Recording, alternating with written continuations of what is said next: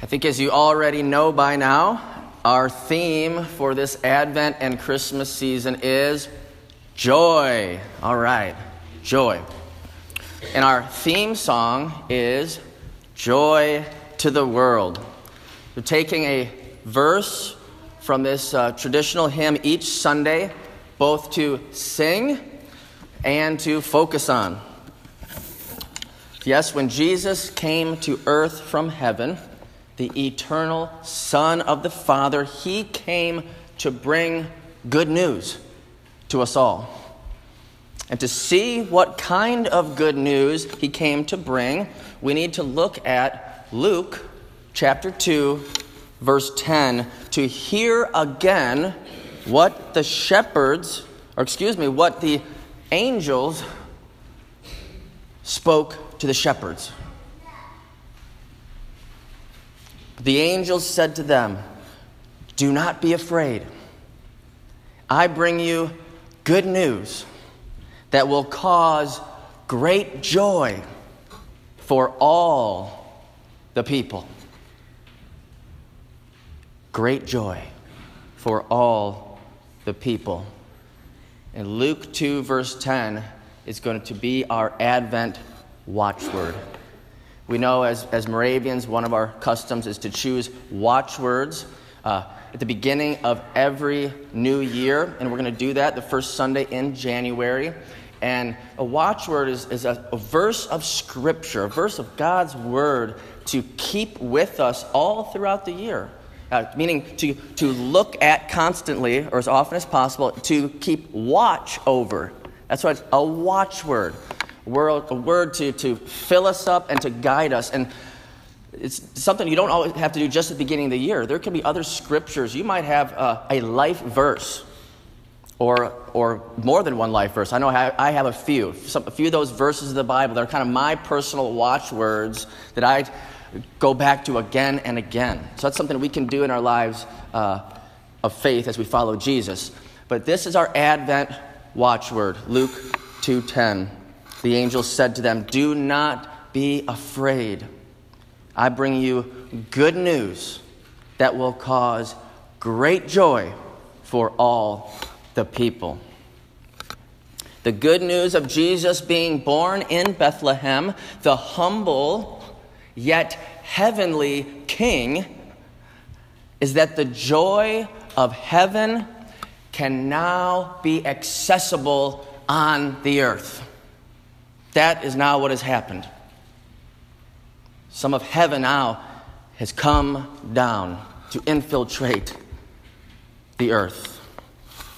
We sung the first verse of Joy to the World already, and we're going to conclude the service in just a little bit, singing it one more time. But I want us to take a few moments to look at this very first verse. And I'm not going to sing the solo here, so I'm just going to read it this time. Okay? You don't want that. You don't want that. Uh, Joy to the world, the Lord is come. Let earth receive her King.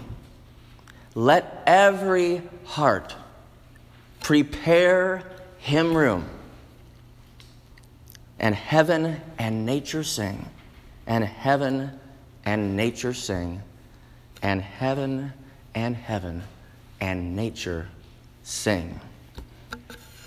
So there is now joy to the world, and there is now joy in the world because the Lord has come. The one, the only one that can transform hearts, that can forgive sins, that can give us the destiny of heaven. Then we hear let earth receive her king. You see, we have a choice. We have been given a free will.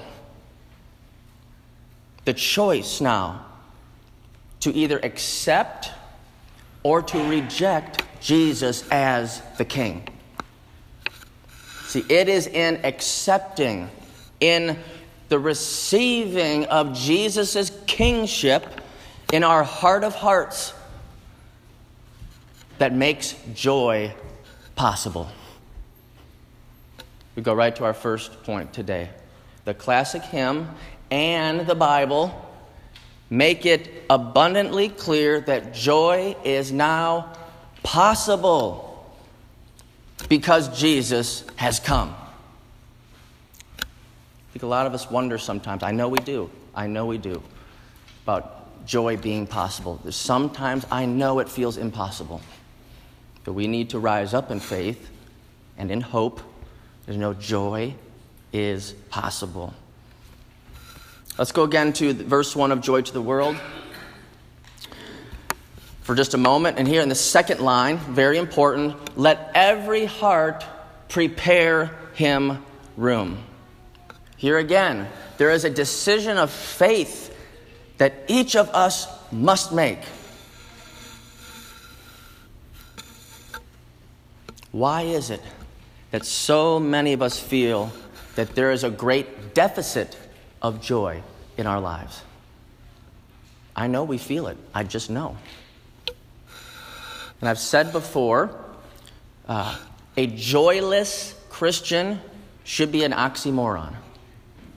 Okay? A joyless Christian. Now, as I started to allude to already, I know there are times that we struggle. I'm not up here to try to fool you or, or, or say something we know is just not right. Okay? We struggle with pain, we struggle with loss. We struggle with doubt and confusion. That's true. We're human. And yes, even Christians can have bad days. I'm not saying we're not going to have bad days. We do. We never, and this is a church, we never raise our nose or, or seem pious, so pious and, and perfect that, that we look down on others thinking that, that, that we're something special and, and we don't sin. No, we do. But we look to the one who is perfect. That's what we do as Christians. The one who came from heaven to earth, the only perfect one. So we look to him. We'll never claim to be perfect or righteous on our own. You know what we claim? We just claim to be saved and forgiven. Amen. And so, though it's true that we're going to have some bad days, we need to make it our earnest endeavor and our earnest prayer this Advent season to be more open to joy. Will you do this with me? That's what I'm going to try to do as your pastor, as your brother. I'm going to try to be more open to the joy that Jesus wants to give. Will you be open with me?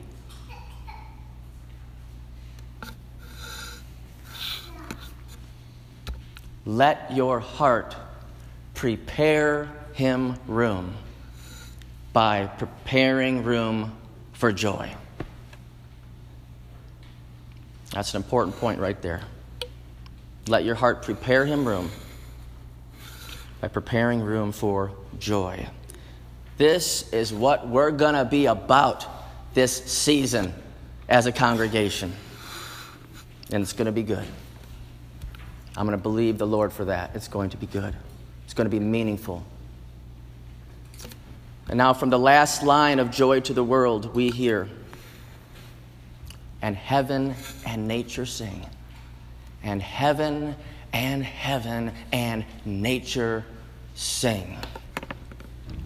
And here's what we learn from that verse we learn that heaven is already singing with joy. Heaven is already singing. The angels and those our brothers and sisters have gone before us. They're already singing with joy.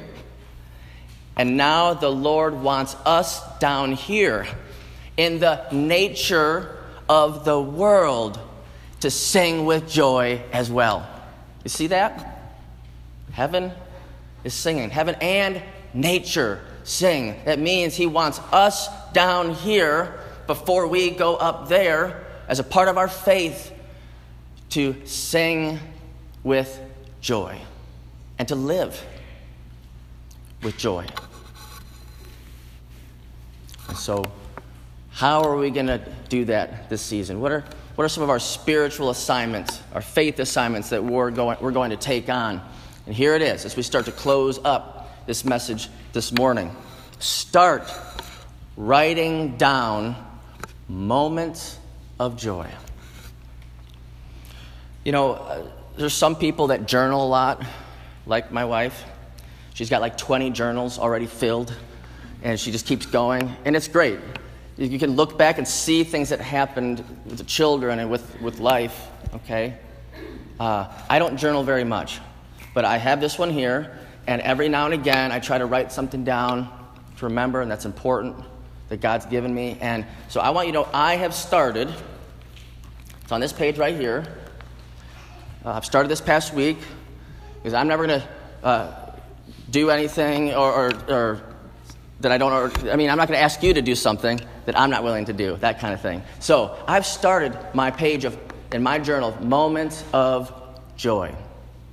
And so, whether in your journal or a piece of paper at home, a notebook, like wherever, just wherever, in your phone, you create a note on your phone. But I want you to do that. I want you to start taking note of moments of joy that Jesus gives you. And then start memorizing our Advent watchword, Luke 2:10. It's a short verse, but it is powerful. I guarantee you as you memorize it and go back to it, the Lord will fill you with peace and joy. Now, actually, I want to, before we close, I want to just share uh, just a little bit, a few of my, uh, my moments of joy from my journal, and I'm hoping to add to this. And I'm hoping maybe starting next week, uh, in these coming weeks of Advent, maybe you'll share some of your moments of joy with the congregation. So here are some, here are some of mine. Uh, seeing Graydon's crazy hair in the morning. Okay. Got to give some love to my firstborn son here. Uh, Graydon, I, I wasn't going to show a picture up here. I thought about it. I'm showing I took a picture one. I, mean, I, I took a picture, and I'll show our family. Uh, if he allows me, maybe I'll show it next week. But uh, him waking up in the morning, had hair, it just going every direction, and I just was like, that brought me joy, just seeing that hair. Okay, another one is uh, one morning at, at our house, uh, seeing our Christmas tree lit and the beautiful snowfall outside the window brought me joy.